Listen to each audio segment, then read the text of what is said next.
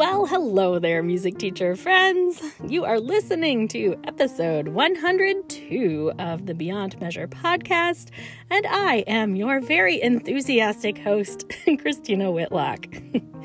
you likely know by now that I fancy myself your anytime piano teacher friend here for studio music teachers anytime you need a little boost of solidarity. Want to start off today by giving a huge thank you to the 70 plus studio teachers who hung out with me last week during what I called Studio Teacher Thanksgiving. Just when I think that I cannot love my audience anymore, you guys show up for events like this with your honest hearts and your openness in sharing, your generous communications, and I just find myself wanting to do everything I can to serve this beautiful community that has found me here at the Beyond Measure podcast. Seriously, guys, I never thought that I would reach a time in my life where my piano students didn't occupy like 100% of my work related brain. now, they definitely still get a huge part of it, don't get me wrong, but I do find more and more of my brain space is going toward ways to support my teacher friends like you so that you can keep deepening your impact in your students' lives. So, last week during Studio Teacher Thanksgiving, I let the cat out of the bag for a big project that I have been working on. I am releasing a video course. It's called Studio Foundations, and it's all about helping studio music teachers find sustainable satisfaction for the long haul in this sometimes draining profession of ours. The Studio Foundations course is built around the first few lessons that I teach in my collegiate piano pedagogy courses though I will say that I have left this content applicable to studio music teachers of all instruments and voice types. This specific course is all about the human aspects of our teaching. It's part teaching philosophy, part research on how human beings learn music, and part theories that I've just built after 27 years and counting of studio teaching. I promise you, I am not going to take oodles of podcast time to talk about this every single week, but I am really excited about this because I think it has the potential to impact so many teachers, which in turn will impact so many students. It's no secret that teachers everywhere are looking to get out of the education field and my goal is to help you build healthy approaches and expectations for your studio work that is going to allow you to continue teaching for a long, long time, getting terrific results from your students and making a colossal impact on your community in the process. Now, the nitty gritty details are this the course is going to open up on January 15th. That's 2023. a steeply discounted rate for pre orders is available if you sign up before January the 3rd. I'm talking $89 for that entire course, friends. And, by the way, members of my Patreon community get an even steeper discount than that. So, this is all kind of crazy. I can promise you this is the lowest price point you are ever going to see on this material from me. And if this was an infomercial, this would be the time for me to say, but wait, there's more. and guess what? There really is more. if you register before January the 3rd, you will receive three bonus units in that course that are ultimately going to be part of their own package later down the line. And those are three units that are focused on building relationships. There is a unit on building relationships with your students, one with building relationships with their families, and the third one is on building relationships in your community. Anyway, I promise I'll wrap this little sales pitch up, but I hope you know how genuine my intentions are here. I mean, like we talked about in Studio Teacher Thanksgiving this week, we all know how much bad news sells. And in music teacher land, our bad news usually revolves around complaints about how we are treated or how challenging students can be, and countless other stressors. I don't want that to be the focus of the life you live, my friend. I want to help you live your very best studio teacher life. and I wholeheartedly believe that my Studio Foundations course can help, like significantly. okay, that's all for that, I promise. Let's get to today's episode Understanding the Student in Front of You. I want to remind you of something very important, friends. Every student who comes through your studio door comes to you with a whole heap of life experience that you know nothing about. Even if you think you know a lot about that individual, there are so many things that you will never have a clue about. And of course, most of us aren't just teaching like one or two students, so this is a lot for us to try to keep up on. There's one thing that I have come to wish that educators of any discipline would pay a little more attention to, and it's this. Every single student you come in contact with already has some kind of internal belief of what kind of student they are. I believe, and that's because I've been interested in this fact for most of my life, that even as young as preschool, students begin to form an impression of where they rank in what I'll call the good student hierarchy. And these impressions they carry just intensify as the years progress. Since many of you do not teach preschoolers, you are getting students who have already been sizing themselves up in the learning process for years. Incidentally, this is why adult students present such unique challenges. They have a lifetime of beliefs, for better or for worse, about the kind of student that they are.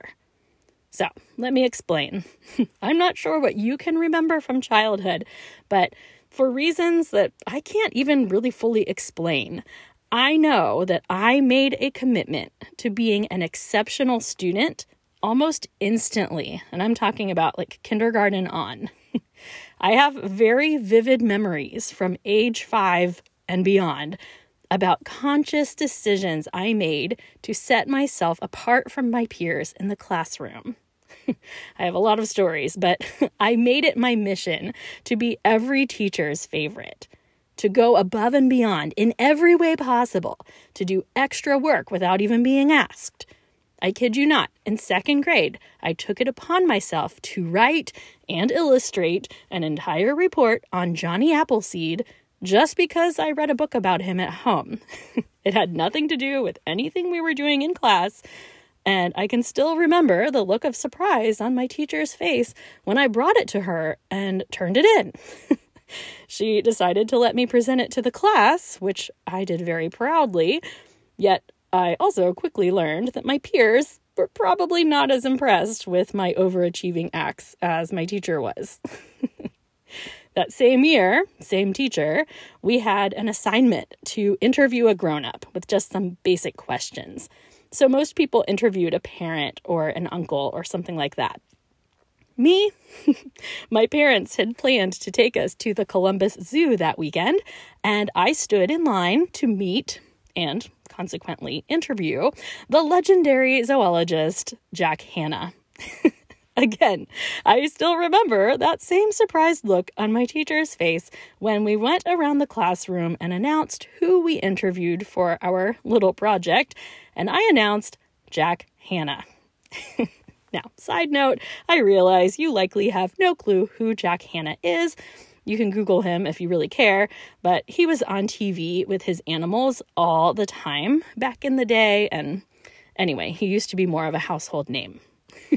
So, I digress. I'm telling you these very ridiculous stories because it's very likely you have students like me. They are fun to teach. They practice, they work hard because they want you to be proud of them.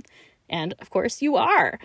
They're personable, they're interested in deep diving into the details, and they will take or create any performance opportunities they can get.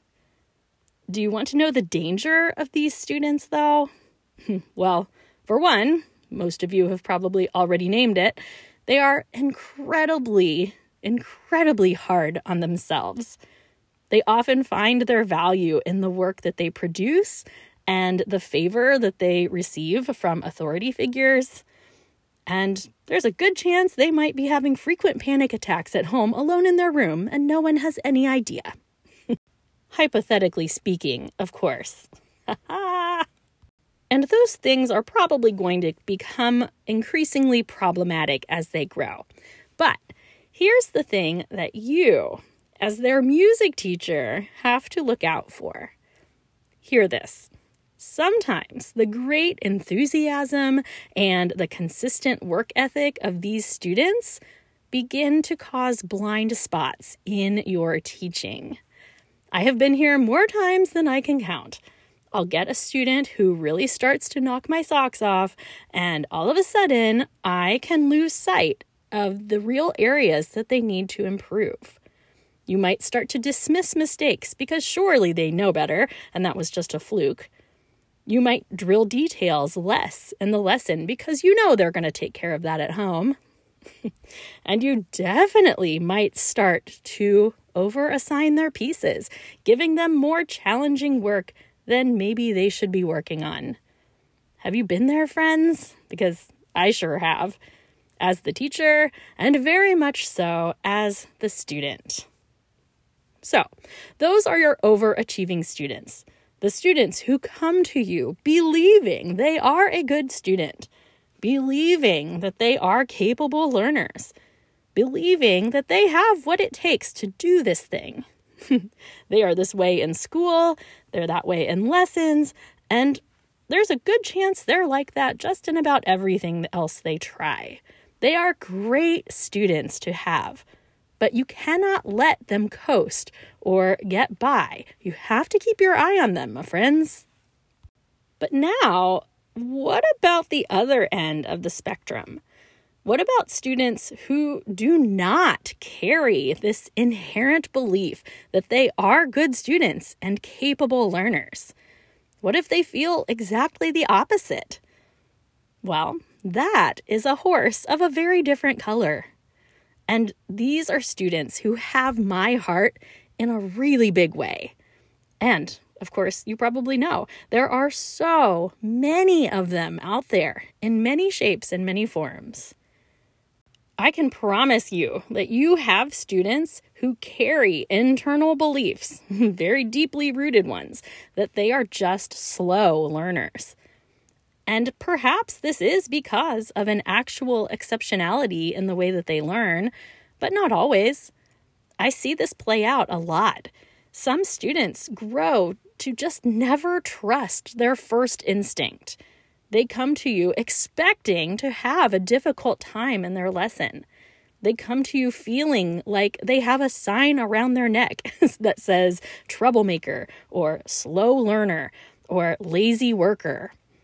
If you pay attention, you'll notice that they don't even give themselves a chance to be anything else because they spend copious amounts of their day fulfilling this identity that they have created for themselves.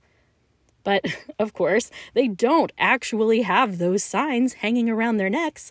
So if you are not vigilant about looking for these clues, you will fall into the trap of just dismissing them as disinterested or incapable or whatever. It breaks my heart and it just seems so unfair for those students.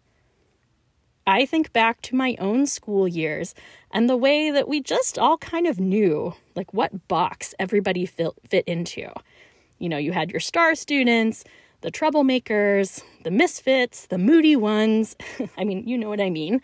And of course, I don't have to tell you that now, knowing everything we know, What we were really seeing play out in our adolescent social dynamics were things like undiagnosed learning exceptionalities, anxiety, living in unstable homes where parents were addicts or living in extreme poverty. I mean, so many factors played into forming our young impressions of each other, and it bothers me now. So, as an adult and as an educator, I want nothing more than to help students of every age and every situation see themselves as capable music makers because I believe they can be. So, this is a whole can of worms, I know, and I can't help you solve the entire problem here today, but I want you to know that this is my heart when it comes to teaching. And I'm quite sure the awareness of these factors is what has played into my success as a teacher. Look, I know it's easier just to complain about disrespectful students, or students who don't want to work, or students who just don't get it. but I will contend this to the end of my days. If you dig deeper and try to get to the bottom of why these behaviors are happening, Figuring out what kind of learner your student believes themselves to be is a huge factor at play. Okay, so I do just have to throw in this one thought, and um, it's a bit of a disclaimer, I suppose. I just want you to realize, of course, some of these things that we just talked about are really, really heavy and it is not your job to save every student. so, I'm not trying to build some kind of twisted hero complex in your mind. Uh, but when it comes to actually being able to provide the students that end up in front of you with a quality musical experience, these are the factors that you want to consider. And I just have to say that if you are interested in exploring strategies to really help these students further, then my Studio Foundations course really is a great place to start. We are going to unpack a lot of these scenarios, especially in those bonus three units that I'm offering through January 3rd. And, you know, I think it's a good place to be. All right, I'm leaving that alone now. Let's go ahead and have a toast, shall we?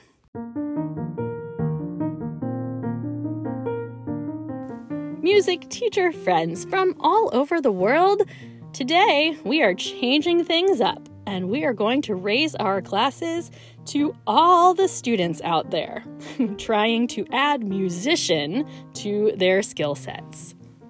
We work hard for our students. I know, believe me. But I think it's easy to forget how hard they are working in turn, whether it's apparent to you or not. Today, I toast the students who show up despite their near crippling anxiety, those who struggle with perfectionist tendencies, those who feel like no matter what, they are never going to measure up those who have to work so hard to cover up circumstances at home that you would never guess in a million years. Those who try to carry burdens far beyond their ages. Those who show up to lessons after a day of name calling or wondering if they will ever have an actual best friend. Those whose teachers singled them out for what felt like the millionth time that day those who think that they have to earn your favor or struggle to know that they have value simply for existing and not because of anything they accomplish or do for anyone else. It's a lot to be a student, friends. And again, when it comes to adult students, take all of those scenarios and throw in the challenges that we face as grown-ups and Oh my goodness, isn't the fact that they come to you to make music just such a beautiful thing? I sure think it is. so I say cheers to them and cheers to you for making your studio the best possible environment for them. Hear, hear.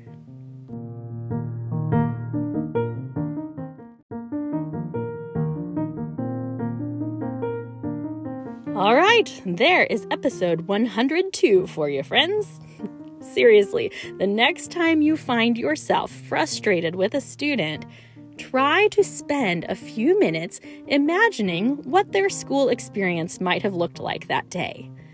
See if that helps you diffuse some of your emotions a bit and find a little more empathy for what that individual may be experiencing.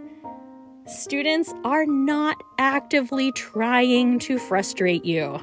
I know it feels like they are sometimes, but really, they truly are not.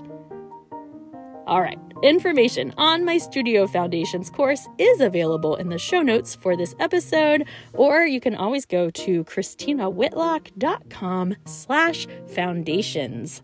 That's plural, foundations, for details. Register before January 3rd. That's 2023 if you find us from the future. And if you want the best ever price and the three bonus units, that date is important. My Patreon community continues to grow. I'm so thankful for that. So, if you appreciate this podcast and want to support me in the value that I'm bringing to your life, please consider signing up for that. For uh, information on other ways to connect with me, you know it. You can check out the show notes for this episode, or you can email me anytime at beyondmeasurepodcast at gmail.com. Thanks a million, my teacher friends. I wish you the very best this week, onward and upward in all your possible endeavors.